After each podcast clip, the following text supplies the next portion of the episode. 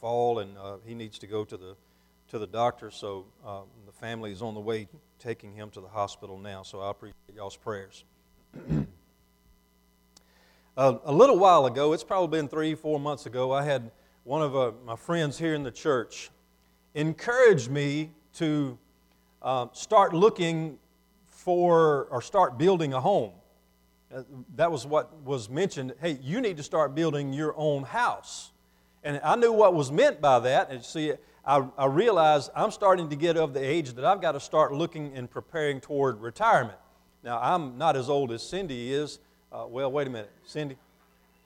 I am. I am. I'm a little older than Cindy, all right? But, but uh, she's probably getting close to retirement age, and me too, all right? Not that I'm uh, going anywhere anytime soon, because Bridget told me I could never retire from preaching, all right? She said that, first of all, she couldn't afford it uh, for me not to be preaching, but she says, you, you know, she didn't want to be the only one hearing my messages. So, uh, anyway, uh, but I, I, took that advice and, and I was thinking about it, you know, and I've been able, God has blessed me to be able to purchase a, a few properties here and there and that sort of thing to, in order to help out my family. And, you know, Many of you might already know this because it was put out on Facebook uh, more than a month ago, but uh, my wife and I were able to purchase her grandmother and grandfather's home out at Lloydstar. Uh, we signed the papers on, the, on that Friday, and I appreciate you understanding that we're not leaving, we're not going anywhere. That is a retirement place for us. We're looking at it in that way. It's, it's, it's an investment. And so we are it's family land. Her grandmother and grandfather built the house. Uh, they've lived there since the early 50s uh, until they passed away. Her grandfather passed away a couple of years ago.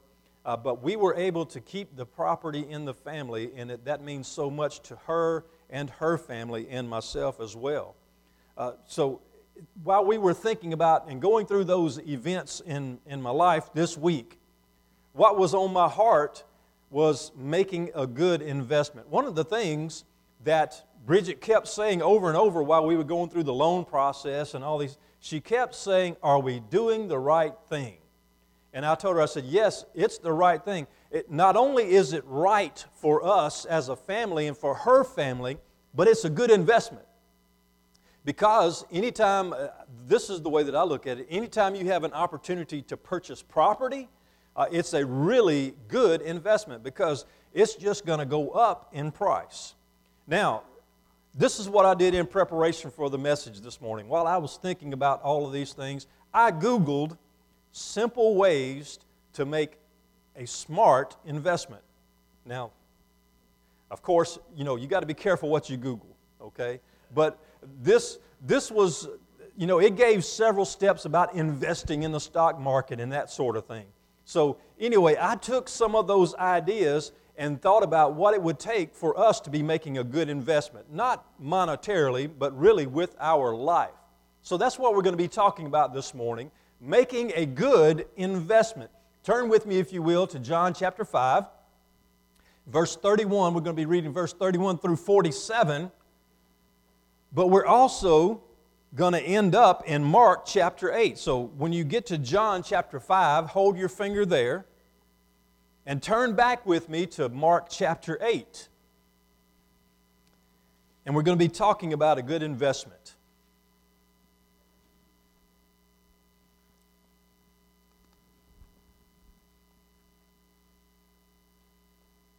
In John chapter 5, Jesus is continuing his discourse with those who are around him, those religious leaders, those who were opposing him, and he was telling them, uh, talking to them about what they had invest, invested their life into. But I want to start in Mark chapter 8, and I want to read to you verse 36, and then we'll pray. Mark chapter 8, verse 36. For what will it profit a man if he gains the whole world and loses his soul? For what will it profit a man if he gains the whole world and loses his soul? Let's go to the Lord in prayer this morning. Father, we thank you for being so wonderful to us. You have given us the gift of life today. the opportunity to praise you and to glorify your name. And God, as we have gathered together in your house this morning, we ask for the blessing of your presence. We pray that you will teach us, that you will open our hearts, that you will increase our knowledge of your word, but also, Father, help us to commit our way to you completely because it's a good investment. It's the smart thing to do. Uh, Lord, the returns on this investment cannot be measured. How awesome and wonderful you are to offer us this opportunity of repentance and salvation in Jesus' name. Thank you, Father. As we study, we ask for your blessing. In Jesus' name, amen. Amen. All right, so we started in the, the book of Mark, the Gospel according to Mark, where Jesus says that. He says, What will it profit a man to gain the whole world and yet lose his soul? And now, as Jesus in uh, chapter uh, 5 of the, the Gospel of John, he's talking to those men, those gentlemen who were really the rulers of Jerusalem, and he was speaking to them, and he was saying to them, you have focused on the wrong thing. Let's go to the scripture there and read. Beginning in verse 31, Jesus said, If I bear witness of myself, my witness is not true. There's another who bears witness of me, and I know that the witness which he witnesses of me is true. You have sent to John, and he has borne witness to the truth. Yet do I do not yet I do not receive testimony from man, but I say these things that you may be saved. He was the burning and shining lamp, and you were willing for a time to rejoice in his light. But I have a greater witness than John's. For the works which the Father has given me to finish, the very works that I do, bear witness of me that the Father has sent me. And the Father Himself, who sent me, has testified of me. You have neither heard his voice at any time nor seen his form. But you do not have his word abiding in you, because whom he sent, him you do not believe.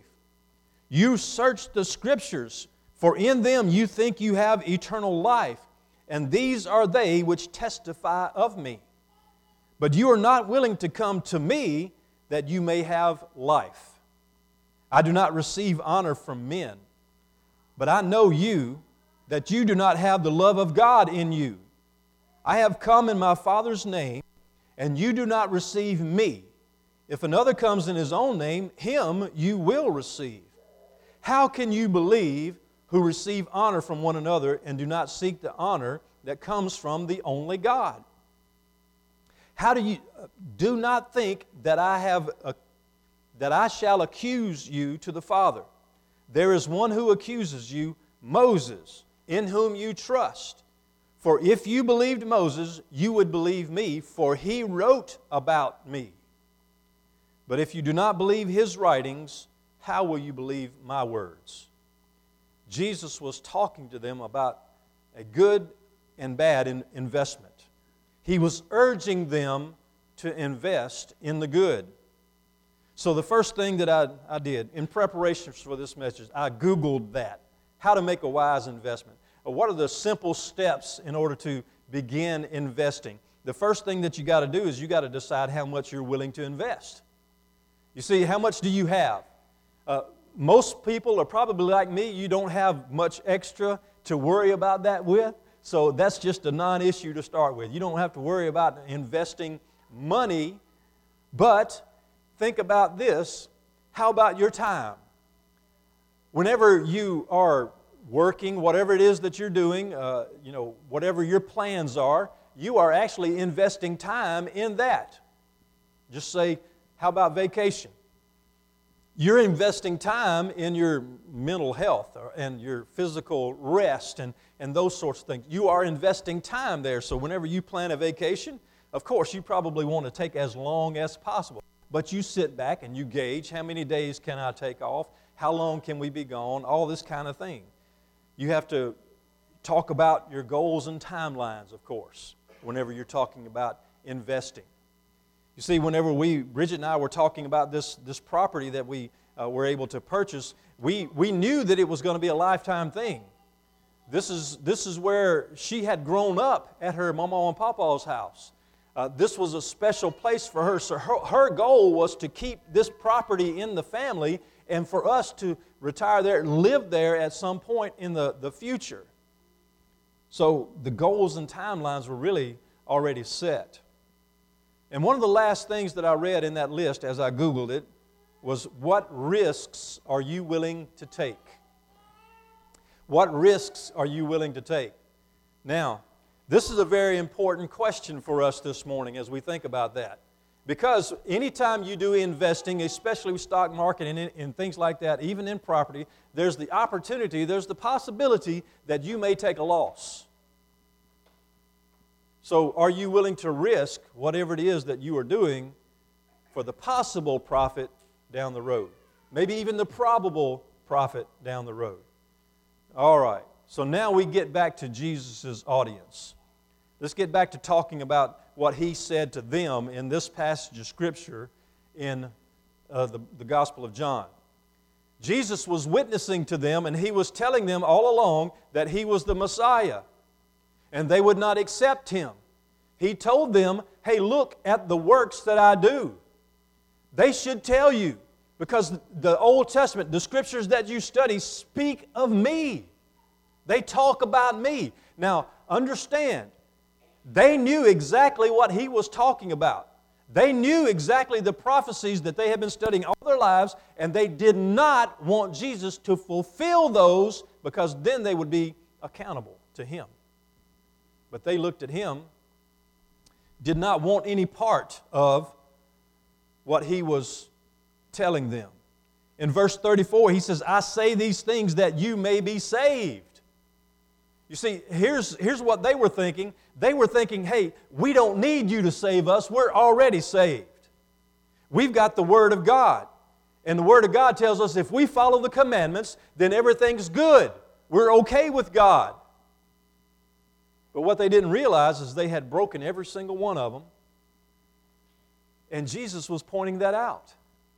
He was saying that there's none righteous, no, not one. He says, You've broken all of these laws. You are lawbreakers. You need to be saved from yourself, from the sins that you commit. Jesus said in verse 36 and 37, He's talking about a greater witness. But I have a greater witness than John's. You see, he talked about John first, and he says, You know, you knew John, and you were afraid of John because they wouldn't condemn him because they knew the people uh, loved John and, and considered him a prophet. So they wouldn't do anything against John because they would suffer the wrath of the people. And he says that you enjoyed John's light for a while, but then he was snuffed out. And he says, The witness of me is greater than that of John's. Because you remember what happened at Jesus' baptism. Whenever he was taken down, whenever John baptized him, the, the Holy Spirit descended like a dove on, on Christ and stayed with him. And the voice of God from heaven says, This is my Son in whom I am well pleased. So there was that witness. And then Jesus points to his works and he says, The things that I do should lead you to the truth of who I am. But you see, they had trusted, they had already sold out to the wrong thing. In verse 38, it said this, but you do not have his word abiding in you. Because whom he sent, him you do not believe. Now think about that for a moment. For, for the, the Pharisees and Sadducees who had spent their whole lives studying the Scripture, Jesus just told them that the Word of God did not dwell in them. They did not have it. They had the Scriptures, but they didn't understand what the Scriptures meant. They knew the letter of the law, but they didn't know its intent. Its intent was to bring them to the Messiah. But they thought, no, as long as we've got this written down and we're doing this and we're, we're offering our sacrifices and we're doing it, everything's okay with us and God. No, it's not. Jesus boldly proclaimed to them, You need to be saved. He says, I'm here, I'm saying these things so that you will be saved. But their whole lives were wrapped up in studying the Scriptures. Look at verse 39. He says, You search the Scriptures, for in them you think you have eternal life. And these are they which testify of me. He's saying, The very Scriptures that you have spent your life studying talk about me, but you won't accept that. Because, again, they were sold out to the idea that they wouldn't be accountable to anybody but the Scriptures and God. But what they didn't realize was that their soul was painted, Their, their, their, their lives were just overcome with sin. And then, let's see, verse 45 through 47, Jesus said this to them. He, he, brought, he brought to their attention the very thing that they put their faith in. Do not think that I shall accuse you to the Father. There is one who accuses you, Moses in whom you trust. The law. That's what he was. He said, You trust the law, you trust the scriptures, and the scriptures are going to judge you, and that's what's going to uh, proclaim you guilty before Almighty God. For if you believed Moses, you would believe me, for he wrote about me. But if you do not believe his writings, how will you believe my words? Jesus was telling them I'm saying the same thing to you as the scriptures say to you, but you accept the scriptures and not me. Because you can take the scriptures and bend it to what you want it to be, and it's not right. It's not what God intended. God wants you to see through the giving of the law that you are a lawbreaker, that you can't keep the law perfectly, so that you would come to Him asking for His mercy and His grace because we're all law breakers. So Jesus tells them that the scriptures are talking about him. Now, how were they to interpret that? If they did not interpret that Jesus is God, the Son of God, then they were, I mean, it's completely outrageous to say that they did not understand what he was saying. Because they did. I've heard people say, you know, and proclaim that Jesus never said that he was God. That's baloney. Jesus did. Many times in what he said, he proclaimed that he was the Son of God. He said, The scriptures were written about me. That's what he said. But then he says, If you do not believe his writings, the writings of Moses that was God dictated to him, that Moses wrote down, how will you believe my words? Jesus says, I'm saying the same things that the Scripture said that you need to be saved. That you can't trust yourself, that the heart is deceitfully wicked, who can know it? You need a Savior. You need to be saved from your sins. And then he said, rejecting him, rejecting the word, is going to be a costly mistake. If you are not willing to come to me, but you are not willing to come to me that you may have life. You see, the very opposite of that is true. If they're not willing to come to Him so that they will have life, then they, uh, not coming to Him, what they're actually going to get is death. Not death, not annihilation, not the ceasing of being. What He's going to receive, or they are going to receive, is eternal torment, damnation.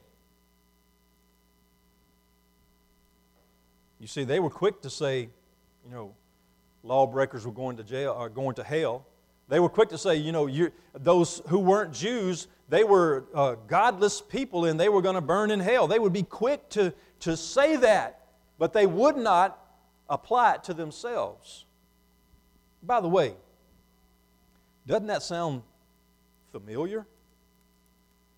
Doesn't that bring a little bit of current events into mind, thinking about people saying, Well, I'm, I'm okay with God, everything's fine, everything's wonderful. All I got to do is whatever road I choose, I end up at the top of the mountain. Or you worship God the way you worship God, and I worship Him the way I worship God. Now, it's, it's not doing whatever you want to do. To worship God is doing it His way. Because people, every day of the week, people make their own God and worship it. And they say it's the God of the Bible, but it's not. If they went to the Bible and found out about God, they would realize that that's not the God that they've been worshiping. They need to come back to the one true God, who is God. Rejecting Jesus is a costly mistake. And yet, the religious leaders did exactly that. Now, going back with me, if you will, to Mark chapter 8. In Mark chapter 8, Jesus was, as he was sharing with the Pharisees and Sadducees and those who were listening to him, it brought me back to this, this idea about that good investment. How we can make an investment of a lifetime. Those that were hearing Jesus, he was offering them salvation. He was offering them forgiveness of sins. He was offering them eternal life in heaven with Him. And yet they refused it because they were sold out to their way of living, their way of thinking. An error, a falsity. They were, they were worshiping a false God. And Jesus, in Mark chapter 8, said this Whoever desires to, desires to come after me, let him deny himself and take up his cross and follow me. For whoever desires to save his life will lose it. But whoever loses his life for my sake and the gospel's will save it. For what will it profit a man if he gains the whole world and loses his own soul? Or what will a man give in exchange for his soul? For whoever is ashamed of me and my words in this adulterous and sinful generation, of him the Son of Man will also be ashamed when he comes in the glory of his Father with the holy angels. So let me talk to you about this investment. Jesus says, first of all, doesn't matter what you gain in this world, if you don't have him, you have nothing. He says, What does it profit a man if he owns the world, if he runs the world? It doesn't matter if your last name is Trump or whatever. If you don't have the Lord, then you have nothing. So Jesus asks, or he, he lays down the, the qualifications or the needs of someone who's willing to invest who wants to talk to him about investing their life. He says, Whoever desires to come after me, let him deny himself, take up his cross, and follow me. For whoever desires to save his life will lose it, will give it away. Whoever, decide, whoever desires to save his life will give it to the one who can protect it forever and ever and ever. But whoever loses his life for my sake and the gospel's will save it. Jesus says, that, here's the thing if you want to hold on to your life, you're going to lose it. If you try to, to live your life just for yourself and just uh, to build up your kingdom and just to gather material things and all this, you're going to lose your life. He says, if you give it to me, you'll be able to keep it.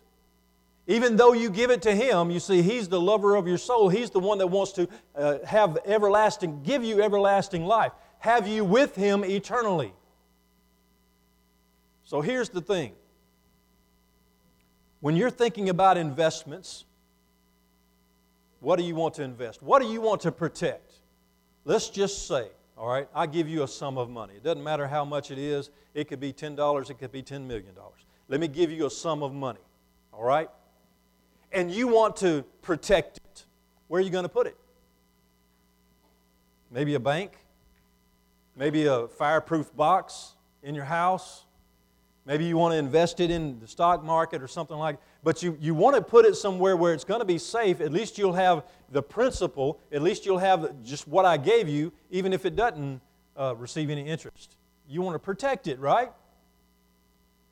You see, with our life, the only way for us to protect it is to put our life in the bank of the Lord Jesus Christ. Because He's secure. You know, our government secures bank uh, uh, bank deposits and, and safety accounts. They've got a system that they're supposed to secure it, insure it, and that sort of thing. But let me tell you what, they can't insure anything like Jesus can. When you give your life to Him, the Scripture says that no one will ever take you out of His hand. As a matter of fact, you can't even take yourself out of His hand when you give yourself to the Lord Jesus Christ. He will not leave you alone if you try to leave Him. He will come and look, Jesus will take you out if you're not praising and, worshiping Him. If, if you go against Him, He will take you out because if you're not being a righteous disciple, if you're not living your life for Him, and you're being a disgrace to Him, He'll take you out rather than leave you here and let you do that. And it can and will, it has happened. Now, when you want to save your life, when you want to invest something, think about this. If you are really worried about where you will go when you die, listen, Jesus says He has you. He will ensure that you give yourself to Him. Now, I'm not talking about just, hey, I'll, I'll come and worship you on Sunday. I'll come to church and I'll do this and that, and then I'll go about my own business on, on Monday through Saturday. That's not what He describes in the Scripture. He says, if you want to follow Him, then you've got to give yourself to Him. You have to turn away from yourself and give yourself completely to Him. It's a commitment that you make. He said, but if you make that commitment, I've got you. Whenever you give yourself to me, I've got you forever. He will never leave you nor forsake you. Whoever desires to save his life will lose it, but whoever loses his life for my sake, in other words, and whenever you give me your life, he says, and the gospel, he said, you're going to save it. Because no matter what you gain or what you do on this earth, if you leave this world without Jesus, you have nothing but eternal torment ahead. Jesus makes that plain in verse 38. He says this For whoever is ashamed of me and my words in this adulterous and sinful generation, of him the Son of Man will also be ashamed when he comes in the glory of his Father and with the holy angels. Jesus says this If you don't profess me before men, I'm going to deny you before the Father. Now imagine for just a moment, right? Imagine you're standing before the Lord. Your life here is ended and you're in eternity. You're standing before the Lord Jesus Christ. And He asks you, uh, How about it? What do you think about the church thing? What do you think about faith in Jesus? Oh, yes, Lord, I, I love you. I, I praise you. Why didn't you go to church? Why didn't you stand up and proclaim that you were saved? Why didn't you follow me? Take up your cross and follow me daily. You know, you said that you would do all those things. You promised that you were giving your life to me, but you never did anything for me. You see, Jesus says if you deny, your, deny Him before men, then He's going to deny you when you stand before the Father in heaven. And that simply means you will be rejected from heaven. You will never gain entrance into the promised land. You will be sent to hell. Not because God sends people to hell, but because God honors your choice. Jesus said, choose to make a good investment. Choose to give your life to Him so that you can save it. Because if you're trying to save your life now by yourself without any help, you're going to lose it. So, how about it? Do you think it's worth it? Do you think faith in Jesus is worth it? Do you think trusting Him with your life is worth it? You may look at me and say, Brother Jeff, right now, I want to do my own thing. God will allow you to do that. But if you leave this world without Jesus as your Savior, it's just like the, the economy bankrupting and all the money that I gave you earlier is gone and you have absolutely nothing. You are penniless. And worse than that, you'll be tormented forever and ever and ever. So, the, how much are you willing to invest? It's not just a weekend thing with the Lord Jesus Christ, it's a forever, every moment constantly devoting your life to Him commitment. What about your goals and timelines? Is your goal to live forever? And ladies, that's why you got that vanishing cream, that all the, you know, the wrinkle uh, destructor, destroyer, wrinkle taker away. You want to live forever, right? I mean, you, you want to look good forever. We all, guys, we want to live forever. That's deep within us. That's what the scripture says in Ecclesiastes chapter 3, verse 11. He has put eternity in our hearts. We all want to live forever. Not one of us sitting here wants to spend eternity in hell. Not a single one, no matter what you say. But are we willing to make them a commitment? Are we willing to invest what it truly takes to spend eternity with Jesus in heaven? Are you willing to risk hell for moments of pleasure here on earth? One of the last things that I looked at on my Google list was what are you willing to risk? Are you willing to take a risk? You know, there's so many people in this world that are saying this Yeah, I like the Jesus thing, and I understand the church thing, but you know what? I'm going to wait till later to do that. Do you realize the risk that you're taking? You see, every moment, every breath that we take is not promised. There's so many people that's going to leave the world today. You're not promised the afternoon. You're not promised tomorrow. Every time you take a breath, it's a risk that you take that you will die and go to hell. Are you willing to risk that? Let me ask you this morning Are you willing to make the investment of a lifetime? And not just a lifetime, for all eternity, that's going to pay rewards forever and ever and ever? If you haven't given your life to the Lord, then you're risking everything.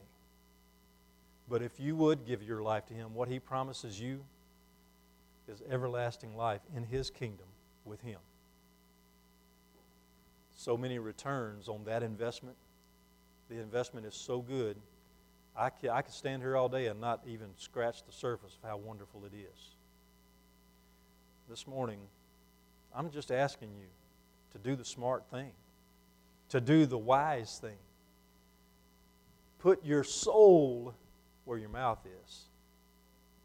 You see, invest in your future by accepting Christ as your Lord and Savior. As you do that this morning, He's going to save you, and you're going to be His heir of the kingdom. You're going to rule and reign with Him. That's what He promised. He'd never leave you, never forsake you, also include you, have you with Him forever. It's your choice. You all, every one of us, has a soul to invest. Are you willing to place it in His hands so that it will be secure forever? Let's go to the Lord in prayer. Lord Jesus, we thank you for your words that explain to us exactly what it takes to be saved. Denying ourselves, daily taking up our cross, and following you. Lord, it's not just praying a prayer, being baptized, it's about a daily commitment to you. Thank you that that means salvation and that means eternal security. That means we'll always be yours. And, and Lord, today, as we have talked about this good investment, Lord, there's no better return to be had than eternal life. So, Father, I know that you have spoken to someone this morning. I know that you have encouraged all of our hearts with the truth of everlasting life. So, Father, I'm asking for your will to be done during your invitation time. As we sing, as we get ready for in just a moment, Father, you accomplish your purpose, your will in this time. Draw those to yourself who need salvation. Cause those to come and pray who need to be praying. Father, whatever it is, you work in their life. I ask that in Jesus' name. Amen. Amen. Please stand for a hymn of invitation this morning. Hymn number 134. Hymn 134. And whatever the Lord has spoken to you, you follow him.